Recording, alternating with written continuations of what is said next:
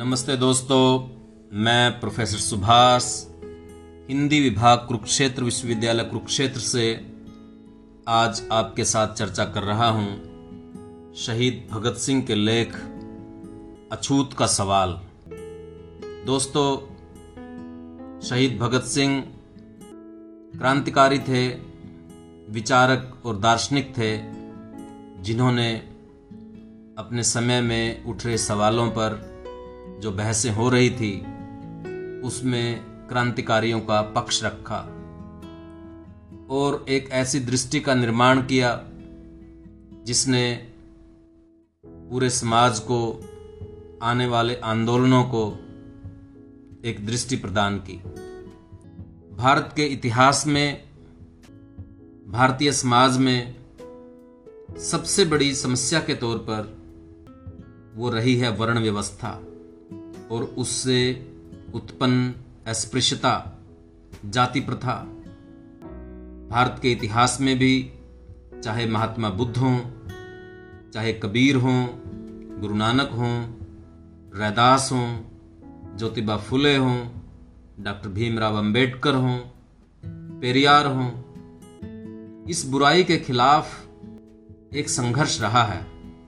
इसको चुनौती प्रदान की है, क्योंकि इस प्रथा को धर्म ग्रंथों से वैधता देकर समाज के अंदर स्थायी बनाया गया। बार बार धर्म के पालन को मनुष्य का कर्तव्य बताया गया। और धर्म से यहाँ तात्पर्य रहा वर्ण धर्म कि प्रत्येक व्यक्ति अपने वर्ण धर्म का पालन करे।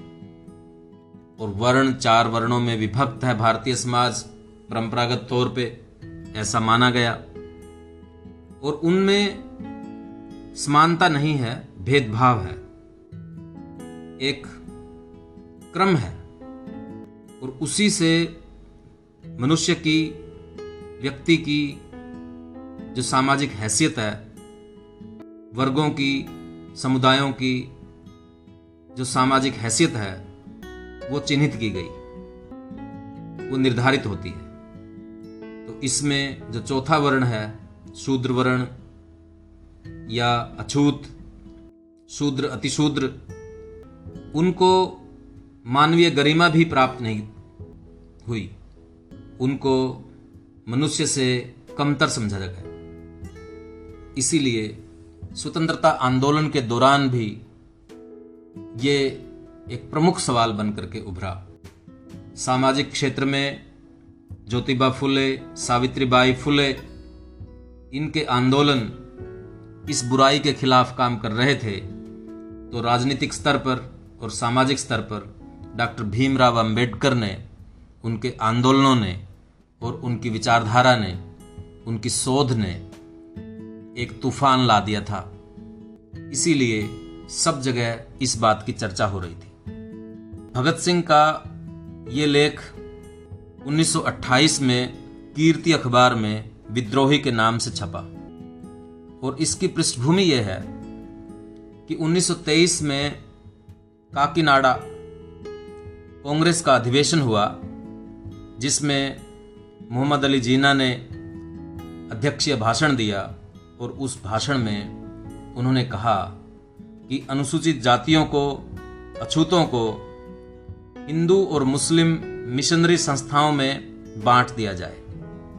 इस प्रकार अछूतों को भी धर्म के आधार पर बांटने की बात चली, जबकि डॉक्टर भीमराव अंबेडकर अलग से अपना प्रतिनिधित्व मांग रहे थे। उस समय पर यह समस्या प्रतिनिधित्व के सवाल के ऊपर केंद्रित थी। आज़ादी के बाद इस समस्या में और भी कई आयाम जुड़ गए हैं। तो प्रस्तुत है दोस्तों, शहीद भगत सिंह का लेख, अछूत समस्या। हमारे देश जैसे बुरे हालात किसी दूसरे देश के नहीं हुए।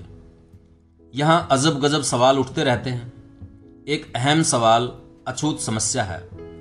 समस्या यह है कि 30 करोड़ की जनसंख्या वाले देश में जो छह करोड़ लोग अछूत कहलाते हैं, उनके स्पर्श मात्र से धर्म भ्रष्ट हो जाएगा। उनके मंदिरों में प्रवेश से देवगण नाराज़ हो उठेंगे। कुएँ से उनके द्वारा पानी निकालने से कुआँ अपवित्र हो जाएगा। ये सवाल बीसवीं सदी में किए जा रहे हैं, जिन्हें की सुनते ही शर्म आती है। हमारा देश बहुत अध्यात्मवादी है। लेकिन हम मनुष्य को मनुष्य का दर्जा देते हुए भी झिझकते हैं। जबकि पूर्णतया भौतिकवादी कहलाने वाला यूरोप कई सदियों से इंकलाब की आवाज़ उठा रहा है। उन्होंने अमेरिका और फ्रांस की क्रांतियों के दौरान ही समानता की घोषणा कर दी थी। आज रूस ने भी हर प्रकार का भेदभाव मिटाकर क्रांति के लिए कमर कसी हुई है। हम सदा ही आत्मा परमात्मा के वजूद को लेकर चिंतित होने तथा इस जोरदार बहस में उलझे हुए हैं कि क्या अछूत को जनेऊ दे दिया जाएगा? वे वेद शास्त्र पढ़ने के अधिकारी हैं अथवा नहीं? हम उलाहना देते हैं कि हमारे साथ विदेशों में अच्छा सलूक नहीं होता। अंग्रेज़ी शासन हमें अंग्रेज़ों के समान नहीं समझता। लेकिन क्या हमें यह शिकायत करने का अधिकार है? सिंध के एक मुस्लिम सज्जन, श्री नूर मोहम्मद ने जो बंबई काउंसिल के सदस्य हैं, इस विषय पर 1926 में खूब कहा। If the Hindu society refuse to allow other human beings fellow creatures so that to attend public school and if the president of local board representing so many lakhs of people in this houses refuse to allow his fellows and brothers the elementary human rights of having water to drink what right have they to ask for more rights from the bureaucracy before we accuse people coming from other lands, we should see how we ourselves behave towards our own people. How can we ask for greater political rights when we ourselves deny elementary rights of human beings? वे कहते हैं कि जब तुम एक इंसान को पीने के लिए पानी देने से भी इनकार करते हो, जब तुम उन्हें स्कूल में पढ़ने नहीं देते हो तो तुम्हें क्या अधिकार है कि अपने लिए अधिक अधिकारों की मांग करो? जब तुम एक इंसान को समान अधिकार देने से भी इनकार करते हो तो तुम अधिक राजनीतिक अधिकार मांगने के कैसे अधिकारी बन गए? बात बिल्कुल खरी है, लेकिन यह क्योंकि एक मुस्लिम ने कही है इसलिए हिंदू कहेंगे कि देखो, वह उन अछूतों को मुसलमान बनाकर अपने में शामिल करना चाहते हैं। जब तुम उन्हें इस तरह पशुओं से भी गया बीता समझोगे तो वह ज़रूर ही दूसरे धर्मों में शामिल हो जाएँगे, जिनमें उन्हें अधिक अधिकार मिलेंगे, जहाँ उनसे इंसानों जैसा व्यवहार किया जाएगा।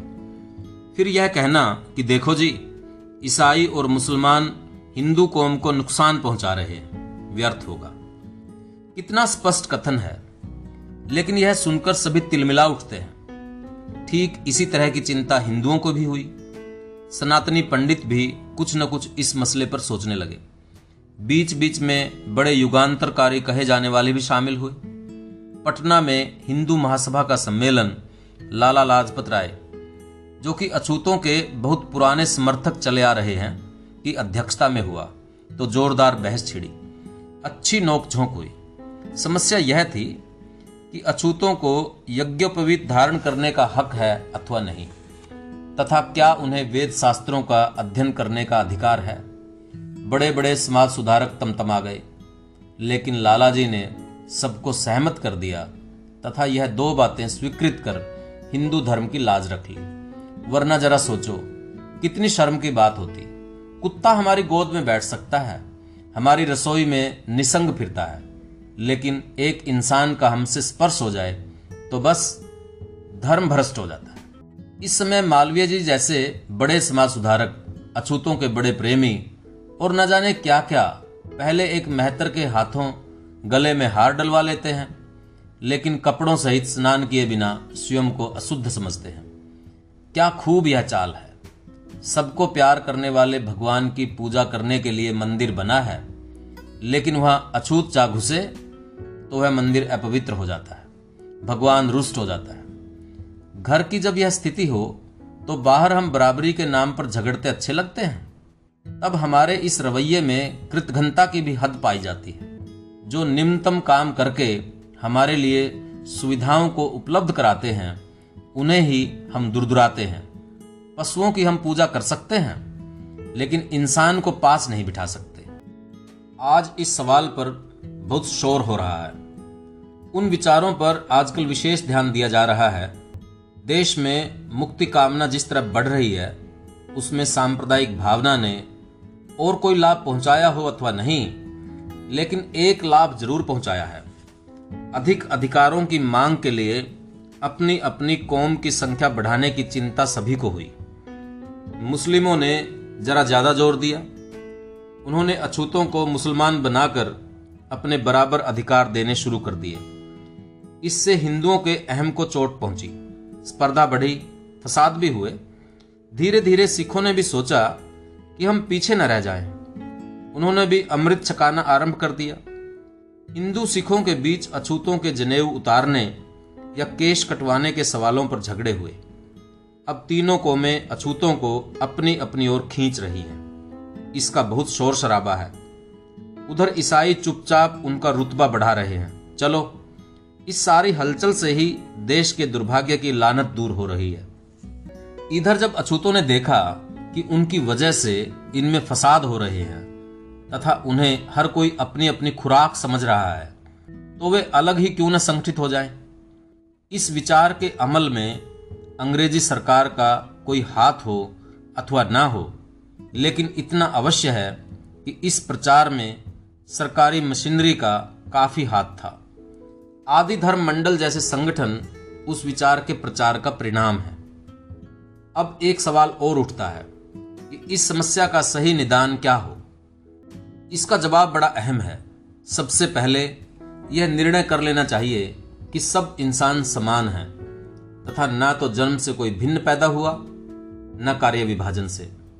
अर्थात क्योंकि एक आदमी गरीब मेहतर के घर पैदा हो गया है, इसलिए जीवन भर मैला ही साफ़ करेगा और दुनिया में किसी तरह के विकास का काम पाने का कोई हक नहीं है।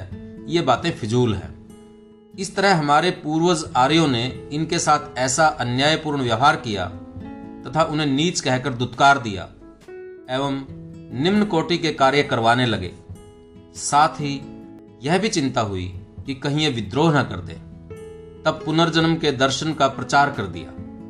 यह तुम्हारे पूर्व जन्म के पापों का फल है। अब क्या हो सकता है? चुपचाप दिन गुजारो। इस तरह उन्हें धैर्य का उपदेश देकर वे लोग उन्हें लंबे समय तक के लिए शांत करा गए। लेकिन उन्होंने बड़ा पाप किया। मानव के भीतर की मानवीयता को समाप्त कर दिया। आत्मविश्वास एवं स्वावलंबन की भावनाओं को समाप्त कर दिया। बहुत दमन और अन्याय किया गया। आज उस सब के प्रायश्चित का वक्त है। इसके साथ एक दूसरी गड़बड़ी हो गई। लोगों के मनों में आवश्यक कार्यों के प्रति घृणा पैदा हो गई। हमने जुलाह को भी दुत्कारा। आज कपड़ा बुनने वाले भी अछूत समझे जाते हैं। यूपी की तरफ़ कहार को भी अछूत समझा जाता है। इससे बड़ी गड़बड़ी पैदा हुई। ऐसे में विकास की प्रक्रिया में रुकावटें पैदा हो रही हैं। इन तबकों को अपने समक्ष रखते हुए हमें चाहिए कि हम न इन्हें अछूत कहें और न समझें। बस समस्या हल हो जाती है। नौजवान भारत सभा तथा नौजवान कांग्रेस ने जो ढंग अपनाया है, वह काफ़ी अच्छा है। जिन्हें आज तक अछूत कहा जाता रहा, उनसे अपने इन पापों के लिए क्षमा याचना करनी चाहिए तथा उन्हें अपने जैसा इंसान समझना, बिना अमृत छकाए, बिना कलमा पढ़ाए या शुद्धि किए उन्हें अपने में शामिल करके उनके हाथ से पानी पीना यही उचित ढंग है। और आपस में खींचतान करना और व्यवहार में कोई भी हक न देना कोई ठीक बात नहीं है। जब गाँव में मजदूर प्रचार प्रसार शुरू हुआ, उस समय किसानों को सरकारी आदमी यह बात समझाकर भड़काते थे कि देखो, यह भंगी चमारों को सिर पर चढ़ा रहे हैं और तुम्हारा काम बंद करवाएँगे। बस किसान इतने में ही भड़क गए। उन्हें याद रहना चाहिए कि उनकी हालत तब तक नहीं सुधर सकती, जब तक कि वे इन गरीबों को नीच और कमीन कहकर अपनी जूती के नीचे दबाए रखना चाहते हैं। अक्सर कहा जाता है कि वह साफ़ नहीं रहते। इसका उत्तर साफ़ है कि वे गरीब हैं। गरीबी का इलाज करो। ऊँचे ऊँचे कुलों के गरीब लोग भी कोई कम गंदे नहीं रहते। गंदे काम करने का बहाना भी नहीं चल सकता। क्योंकि माताएँ बच्चों का मैला साफ़ करने से मेहतर तथा अछूत तो नहीं हो जाती। लेकिन यह काम उतने समय तक नहीं हो सकता जितने समय तक की अछूत को में अपने आप को संगठित न कर ले। हम तो समझते हैं कि उनका स्वयं को अलग संगठनबद्ध करना तथा मुस्लिमों के बराबर गिनती में होने के कारण उनके बराबर अधिकारों की मांग करना बहुत आशाजनक संकेत है। या तो सांप्रदायिक भेद का झंझट ही खत्म करो, नहीं तो उनके अलग अधिकार उन्हें दे दो। कौंसिलों और असेंबलियों का कर्तव्य है कि वे स्कूल, कॉलेज, कुएँ तथा सड़क के उपयोग की पूरी स्वतंत्रता दिलाएँ। जबानी तौर पर ही नहीं, वरना साथ ले जाकर उन्हें कुओं पर चढ़ाएँ। उनके बच्चों को स्कूलों में प्रवेश दिलाएँ। लेकिन जिस लेजिस्लेटिव में बाल विवाह के विरुद्ध पेश किए बिल तथा मज़हब के बहाने हाय तोबा मचाई जाती है, वहाँ वे अछूतों को अपने साथ शामिल करने का साहस कैसे कर सकते हैं? इसलिए हम मानते हैं कि उनके अपने जनप्रतिनिधि हों। वे अपने लिए अधिकार मांगे। हम तो साफ़ कहते हैं कि उठो, अछूत कहलाने वाले असली जनसेवकों तथा भाइयों उठो, अपना इतिहास देखो। गुरु गोविंद सिंह की फौज की असली शक्ति तुम ही थे। शिवाजी तुम्हारे भरोसे ही सब कुछ कर सके। जिस कारण उनका नाम आज भी ज़िंदा है। तुम्हारी कुर्बानियाँ स्वर्ण अक्षरों में लिखी हुई हैं। तुम जो नित्य प्रति सेवा करके, जनता के सुखों में बढ़ोतरी करके और ज़िंदगी संभव बनाकर यह बड़ा भारी एहसान कर रहे हो, उसे हम लोग नहीं समझते। लैंड एलिनेशन एक्ट के अनुसार तुम धन एकत्र कर भी ज़मीन नहीं खरीद सकते। तुम पर इतना जुल्म हो रहा है कि मिस मेयो मनुष्यों से भी कहती हैं, उठो, अपनी शक्ति पहचानो, संगठनबद्ध हो जाओ। असल में, स्वयं कोशिशें किए बिना कुछ भी ना मिल सकेगा। Those who would be free must themselves strike the blow स्वतंत्रता के लिए स्वाधीनता चाहने वालों को यत्न करना चाहिए।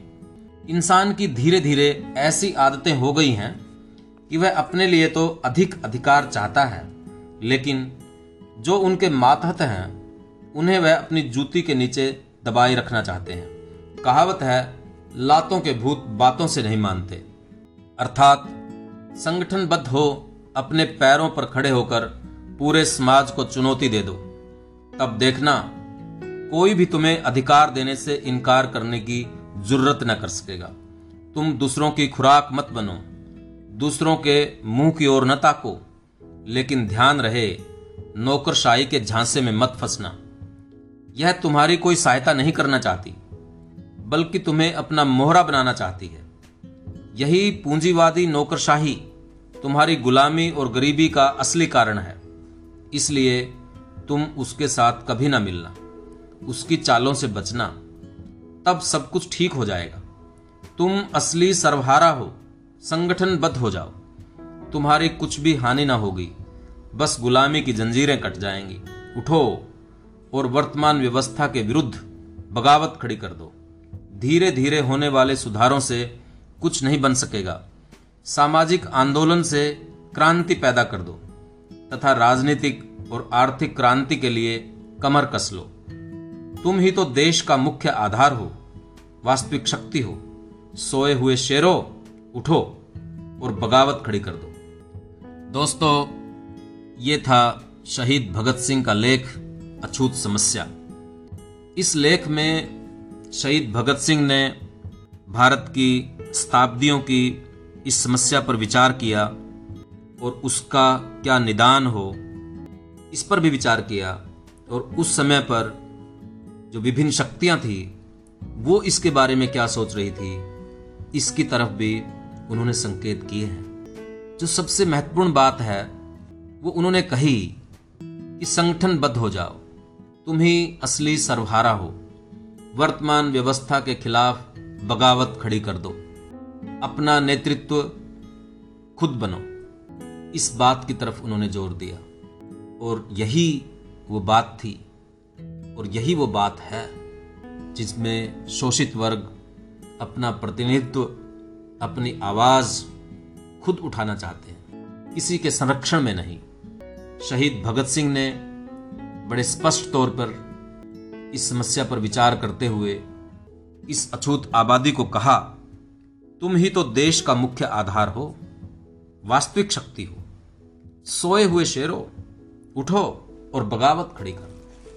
इसी वर्ग से शहीद भगत सिंह को उम्मीद थी।